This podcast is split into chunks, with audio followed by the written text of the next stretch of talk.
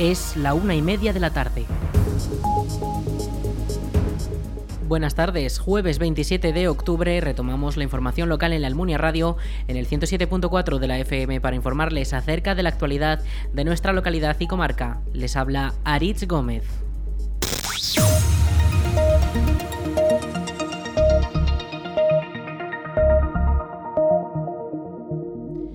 Este jueves visita la Almunia la portavoz adjunta en las Cortes de Aragón, vicesecretaria de Política Autonómica del PP Aragón y coordinadora del programa Estamos en el Territorio, Marián Oroz. La política visitará la localidad junto con el portavoz adjunto de Medio Ambiente en las Cortes, Antonio Romero, y el portavoz de Institucional, Fernando Ledesma. Durante su estancia en la Almunia tratarán asuntos relacionados con la agricultura, ganadería y medio ambiente, dando la visión del Partido Popular a las posibles soluciones que se enmarcan dentro del programa Estamos en el territorio. Esta misma mañana, Oroz ha estado en los micrófonos de esta emisora y ha podido compartir varias opiniones sobre temas como Mula Roya, la planta de biogás o el problema de la plaga de conejos. Le escuchamos. Vamos a hablar de Mulanroya y de lo importante que es para, para la Almunia eh, que esto siga adelante y de nuestro apoyo absoluto a que Mulanroya continúe y Mulanroya sea una realidad, porque estamos hablando de 5.000 nuevas hectáreas de regadío para la Almunia. Vamos a hablar de la PAC, de una PAC que desde luego es más exigente, con menos dinero, es mucho más complicada administrativamente, se mantiene el agricultor de sofá y desde luego penaliza al agricultor profesional y además genera incertidumbre porque aún no está desarrollada. Hay mucha gente que ya ha sembrado y aún no sabe por dónde van a ir los desarrollos, los decretos de la, de la PAC. Y vamos a hablar también de otros dos temas que yo creo que, preocupan también en Almunia, que es el tema de las plagas y del tema de la caza. Hay algunas medidas que se deberían de tomar. El Gobierno de Aragón debería reforzar las ayudas en ese sentido. Además, está encima de la mesa a nivel nacional una ley de protección y bienestar animal que puede penalizar de manera especial a la caza sobre todo lo que tiene que ver con, los perros en el caso de la caza, y eso también hay que ponerlo encima de la mesa y buscar las fórmulas para que no sea incompatible, por supuesto, que el bienestar animal es, imprescindible. Yo creo que todos los proyectos que vayan al territorio y que puedan tener viabilidad, que además sean, sean eh, de economía circular y sean beneficiosos para el territorio, hay que apostar por ellos. Habría que ver la letra más pequeña, habrá que ver los tiempos, pero desde luego todas las industrias eh, que se planteen en el territorio, en este caso en la Almunia, yo creo que todo aquello que genera riqueza y que pueda ser beneficioso para el territorio, siempre y cuando cumpla pues con toda la parte normativa, con toda la parte legal y además en este caso tenga ese componente medioambiental, son positivos. A las cinco y media de la tarde se reunirán con agricultores, ganaderos y regantes en el Salón de Actos del Palacio de San Juan y posteriormente a las siete tendrá lugar una reunión con afiliados y simpatizantes de la Almunia y de la comarca de Valdejalón.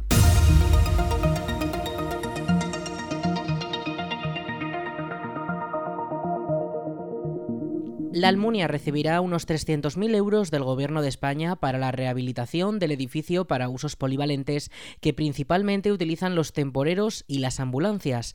El Ministerio de Transportes, Movilidad y Agenda Urbana, también conocido como el MITMA, reparte estos fondos entre distintas poblaciones del país, entre ellas la Almunia, las tres capitales aragonesas, Huesca, Zaragoza y Teruel, y otros municipios como Jaca, Egea de los Caballeros o Alagón, para la rehabilitación principalmente de edificios públicos de titularidad municipal. Los municipios de menos de 50.000 habitantes han recibido la adjudicación de 321 proyectos con una ayuda de unos 186 millones de euros y un monto medio de 579.000 euros por subvención. De todos estos municipios, 172 tienen menos de 5.000 habitantes y son los denominados de reto demográfico. El dinero se repartirá de los fondos europeos y las obras deberán estar finalizadas antes del 30 de septiembre de 2024 sin reparos ni observaciones. La Almunia acogerá este domingo la decimosexta edición de la media maratón de la comarca de Valdejalón. La carrera cuenta con distintas distancias para todos los públicos, con una categoría de 10 kilómetros y otra de 5 que recorrerán el casco urbano de la localidad.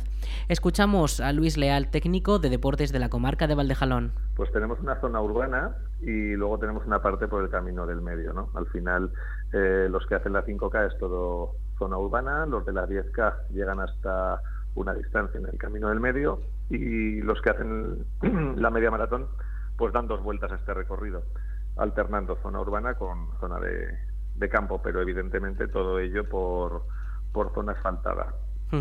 Eh, para esto, para que la media maratón sea homologada, la Real Federación de Atletismo ha tenido que venir a homologar el circuito y ha tenido que hacer una medición exacta de, todo el trazado. Sí, bueno, al final ya sabéis que tenemos la categoría absoluta, tanto masculina como femenina, y categorías eh, regionales, eh, en este caso territoriales, como son las de la comarca, ¿no? Bueno, al final lo que buscamos es que haya más premios y que haya más posibilidades dentro de la comarca de tener un, reconocimiento a, a una preparación que conlleva estas pruebas y que lleva un esfuerzo muy grande por parte del deportista. Las inscripciones permanecen cerradas desde el 26 de octubre y hay más de un centenar de personas que disfrutarán del paisaje urbanístico de la Almunia y de sus huertas ya apuntadas para competir.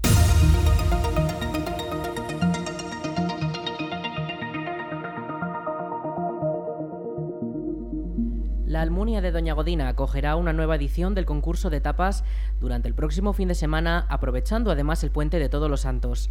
Las degustaciones podrán probarse en nueve bares distintos del municipio desde este viernes 28 por la tarde hasta el mediodía del martes 1 de noviembre. Escuchamos a Lodia Martínez, concejala de Comercio, Turismo y Juventud del Ayuntamiento de la Almunia. Pues como bien dices, es un evento ya tradicional, llevamos 17 ediciones consecutivas bueno, consecutivas no, hubo dos años que por motivos que todo el mundo sabe, pues hubo que, suspenderlo, que anularlo, no se pudo realizar, pero hemos retomado, retomamos ya el año pasado otra vez eh, este concurso. ¿Qué esperamos de este año? Pues bueno, eso depende también ya de, los hosteleros, ¿no? Con que nos vayan a sorprender con sus tapas y, sus cosillas que seguramente tienen ahí ocultas, que aún no sabemos nada. Así que mm, de momento se puedo contar. La meteorología parece que jugará a favor, ya que para estos días nos esperan lluvias y esto permitirá que las terrazas se llenen como en otros años. Escuchamos de nuevo a Lodia. Espero que sí, porque además, como bien has comentado al principio, empieza el 28 viernes por la noche y dura hasta el día 1 al mediodía. Y tal como está la previsión del tiempo actualmente, pues la verdad es que ayuda a salir a la calle, al estar en una terraza y a tomarnos algo fresquito junto con una de esas maravillosas tapas. La Concejalía de Cultura y Participación Ciudadana junto a la Biblioteca Municipal de la Almunia han presentado el programa de actividades con motivo de la Semana de la Biblioteca. Este evento comienza el lunes 24 y finaliza el lunes 31 de octubre y se celebrará en la Biblioteca de la Almunia con entrada libre en todos sus actos hasta completar aforo. Entre las distintas actividades encontramos encuentros con autores como Omar Fonollosa el día 26, Víctor Juan el día 27 y Manuel Julvez el día 28. Cuentacuentos también el día 25, bajo inscripción llamando a la biblioteca, y la presentación del libro El Paseo por la Almunia el día 31.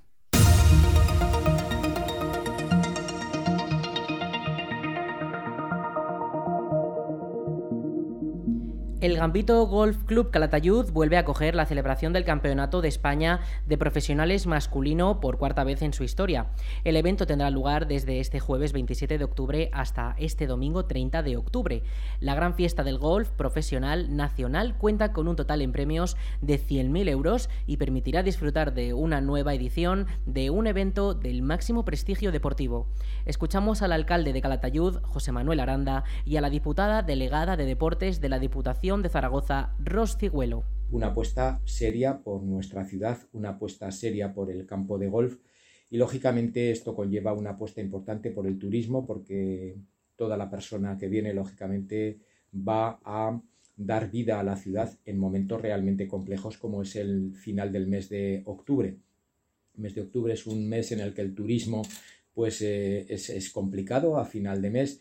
Y durante estos días del 27 al 30 de octubre vamos a poder disfrutar de un golf de calidad en nuestra ciudad. Para la Diputación de Zaragoza, el poder eh, recibir, el poder eh, celebrar este tipo de, este tipo de eventos de deporte de élite lo que supone de puesta en valor, no solamente los valores deportivos eh, de, este tipo, eh, además también de, celebraciones de profesionales, sino eh, poner también en valor toda la belleza turística, gastronómica y, bueno, la verdad, paisajística que tiene Calatayud en particular y la provincia de Zaragoza en general.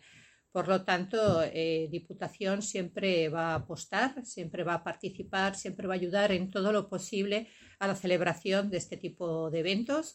Estamos, la verdad, para nosotros es un lujo y quiero hacerlo constar así saber que contamos dentro del deporte de élite de nuestra provincia con el empuje, con la garra, con la profesionalidad de Gambito Club. El campeonato está impulsado principalmente por la Diputación de Zaragoza, Loterías y Apuestas del Estado y el Ayuntamiento de Calatayud.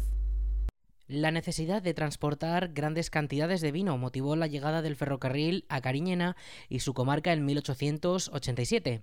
El libro El tren del vino, Impulso Social y Económico es un extenso trabajo de investigación de cuatro años sobre este acontecimiento histórico que generó un gran impulso social y económico en el territorio aragonés.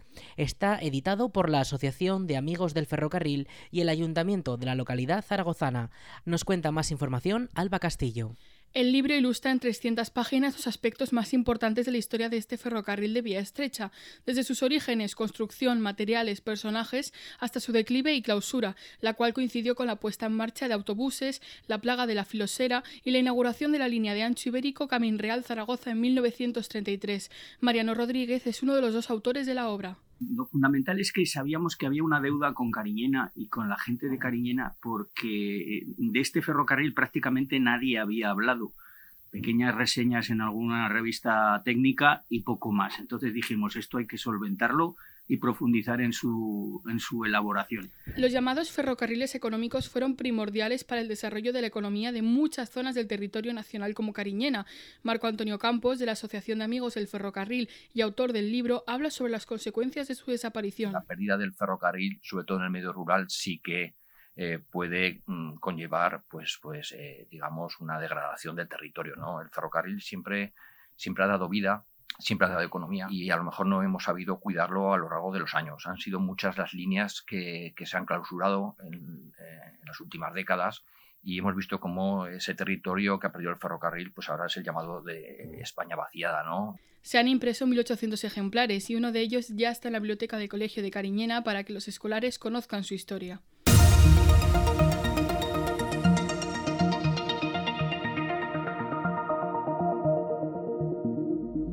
Los sindicatos UGT, Comisiones Obreras y el Sindicato Español de Maquinistas Ferroviarios, SEMAF, han convocado varias jornadas de paros que afectarán a los servicios que ofrece Renfe en cuanto a cercanías, rodalíes y media distancia. Las jornadas de huelga se han convocado debido al bloqueo del convenio colectivo de los trabajadores de Renfe y comenzaron el pasado 19 de octubre con una concentración frente al Congreso de los Diputados. Los usuarios que utilicen el tren notarán estos paros los días 28 de octubre, 7 y 11 de noviembre. En el caso de la jornada de octubre, la huelga será desde la medianoche hasta las 11 de la noche, por lo que se prolongará durante todo el día. En el caso de los dos días de noviembre, se producirán desde las 6 hasta las 9 de la mañana y desde las 6 a las 8 de la tarde en ambos días. El primer día de paros coincide además con la operación salida por el puente festivo de Todos los Santos y afectará a las estaciones de tren y trayectos de la zona de Valdejalón, por lo que se recomienda consultar la última información en los canales oficiales de Renfe y en puntos de venta oficiales. La Diputación de Zaragoza ha contratado una plataforma de préstamo digital para que 47 bibliotecas de la provincia puedan ver películas y documentales. Coincidiendo con el Día Internacional de las Bibliotecas, este lunes 24 de octubre, la DPZ ha puesto en marcha un nuevo servicio para las bibliotecas de la provincia. Se trata de promocionar el acceso gratuito a los usuarios de estas instalaciones al portal de películas y documentales eFilm. Tras el periodo de solicitud, un total de 47 bibliotecas municipales se ha adherido a esta iniciativa. Escuchamos a la diputada delegada de Archivos y Bibliotecas de la Diputación de Zaragoza, Mercedes Trébol. Las bibliotecas son lugares claves en la vida de nuestros municipios. Y es que no solamente son gérmenes culturales, sino que se convierten en núcleos de encuentro.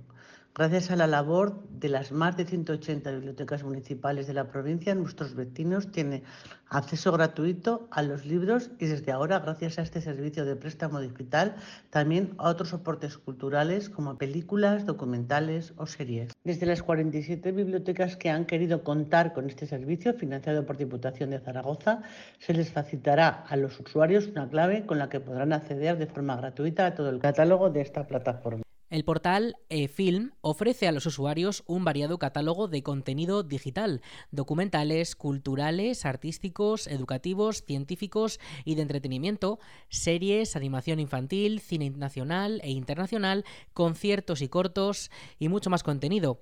El servicio se ofrecerá a los usuarios de las bibliotecas que lo han solicitado por un coste total de casi 6.000 euros que será asumido por la Diputación de Zaragoza y permitirá que disfruten de estos contenidos no solamente desde la propia biblioteca, sino desde su casa.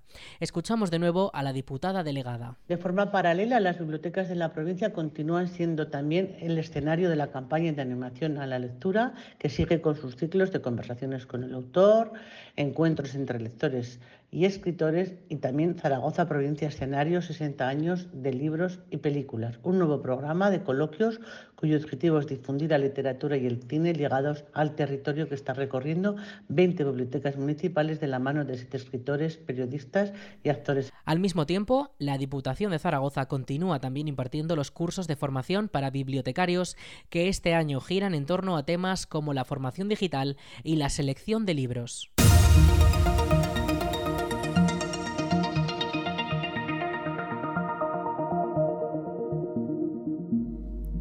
Los jóvenes aragoneses de 18 años ya pueden solicitar el bono cultural de 400 euros en las oficinas de correos de Aragón.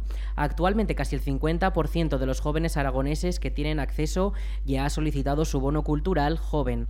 Las peticiones se han incrementado exponencialmente en los últimos días desde que el Gobierno de España, en colaboración con correos, ha abierto un nuevo proceso de solicitud presencial sin necesidad de que los jóvenes tengan medio de identificación digital. En Aragón, en estos momentos existe existen 92 oficinas a las que poder acudir para obtener los 400 euros repartidas por todo el territorio de la comunidad. De ellas, 52 están en la provincia de Zaragoza. Escuchamos al subdelegado del Gobierno de España, Fernando Beltrán. Ahora lo que se ha hecho es para eh, reimpulsar el proyecto, incorporar a las oficinas de correos, porque disponemos en Aragón de un total de 92 oficinas, tenemos 52 en Zaragoza, 23 en Huesca y 17 en Teruel, de manera que son accesibles. Eh, el trámite es algo más cómodo porque el joven a través de la plataforma se registra y luego viniendo presencialmente, identificándose con su carne de identidad, con su NIE, pues ya eh, se le hace la gestión in situ de manera muchísimo más rápida. De manera que esto es una forma de impulsar, de abrir nuevas ventanillas, además de las que ya están habilitadas a través de la plataforma de trámite, donde ahí ya la, identificación es con un certificado digital. Con esto esperamos que el, plazo del proyecto hasta el 31 de octubre se alcancen los objetivos que queremos. Hasta, hasta este momento en Aragón tenemos del orden del 46, ya a día de hoy será 47% de potenciales beneficiarios los que han accedido eh, los aragoneses que cumplen 18 años en este año 2022 son alrededor de 13.000. Tenemos ya algo más de 6.000 eh, con la solicitud tramitada. En números redondos, unos 4.500 en Zaragoza, algo menos de 1.000 en Huesca y un poquito más de 500 en Teruel. Y lo que sí que hemos observado es que con la incorporación de las oficinas de correos se ha vuelto a registrar un repuntivo acogiendo otra vez velocidad el registro de jóvenes para, para el consumo de estos contenidos. En Aragón, hasta el 18 de octubre, habían obtenido su bono 6.075 jóvenes de la comunidad, un 46,27% del total de beneficiarios potenciales. Con este dato, Aragón se sitúa por encima de la media estatal y la nueva forma presencial de solicitarlo permitirá aumentar este dato en la recta final de la campaña, que se ha alargado hasta el 31 de octubre. Les recordamos, el bono cultural joven ahora se puede solicitar en las oficinas de correos. Tienen hasta el 31 de octubre. El Palacio de Sástago en Zaragoza acoge una exposición sobre la historia y los logros conseguidos por el Estatuto de Autonomía de Aragón. La muestra es de acceso libre y se ha organizado por el Gobierno de Aragón junto a la Diputación Provincial de Zaragoza para conmemorar el 40 aniversario del autogobierno. Los interesados tienen hasta el próximo 22 de enero para poder ver las fotos, los vídeos y los objetos que explican las raíces de la identidad aragonesa, las reivindicaciones autonomistas el proceso de elaboración del estatuto y su desarrollo posterior. Escuchamos a Javier Lambán, presidente del Gobierno de Aragón. La historia, la hecha por los eh, historiadores, la que se contrasta con los documentos, la que se contrasta con la eh, realidad, la que huye de eh, maniqueísmos, la que huye de sectarismos, es un componente formidable para educar ciudadanos libres, para educar ciudadanos con sentido crítico, en definitiva, para educar demócratas. Y toda la eh, conmemoración del cuadragésimo aniversario del Estatuto de Autonomía que el Gobierno y otras instituciones vienen desarrollando desde hace varios meses ha tenido ese eh, propósito, el de que todo lo que se hiciera desde las instituciones debería ser siempre, pero en este caso de una manera especial, todo lo que se hiciera de las instituciones debería, ser, debería estar absolutamente impregnado de eh, servicio al interés general. En la inauguración han participado los presidentes de ambas instituciones y en el caso de la DPZ su presidente ha destacado que el autogobierno también ha sido vital para el medio rural. Escuchamos a Sánchez Quero, presidente de la DPZ. En definitiva, hemos de considerar que estos 40 años han supuesto un paso de gigante para Aragón y para, los aragoneses, y, cómo no, para el medio rural. El Estatuto de Autonomía ha sido vital para el fortalecimiento de la democracia y del autogobierno, y también, por supuesto, para nuestros pueblos. Podemos sentirnos orgullosos del trabajo que se ha hecho en estos 40 años, pero jamás debemos sentirnos satisfechos. Queda mucho por hacer. Tenemos ante nosotros el reto permanente de obtener, entre otras cuestiones, una financiación justa, mantener vivos nuestros pueblos y de promover el progreso, además de escuchar las demandas de nuestros vecinos y responder a ellas con honradez, con eficacia y con justicia. La exposición ha sido comisariada por Carlos Forcadell, catedrático de Historia Contemporánea de la Universidad de Zaragoza y director de la institución Fernando el Católico de la Diputación de Zaragoza, y puede verse hasta el 22 de enero en el Palacio de Sástago, con entrada libre. De martes a sábado estará abierta de 11 a 2 del mediodía y de 6 a 9 de la tarde, mientras que los domingos y los días festivos podrá visitarse desde las 11 hasta las 2 de la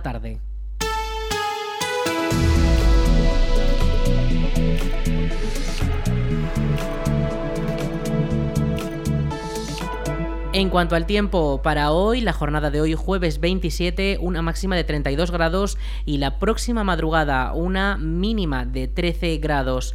Durante la tarde de este jueves, nubes altas que dejarán pasar los rayos del sol, pero que veremos el cielo algo, eh, algo tapado, algo cubierto.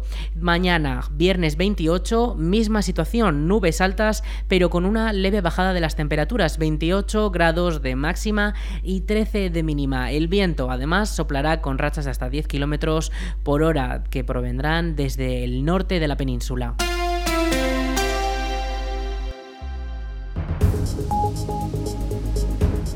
Hasta aquí la información local en la Almunia Radio. En unos minutos, a las 2 de la tarde, toman el relevo nuestros compañeros de Aragón Radio con más información.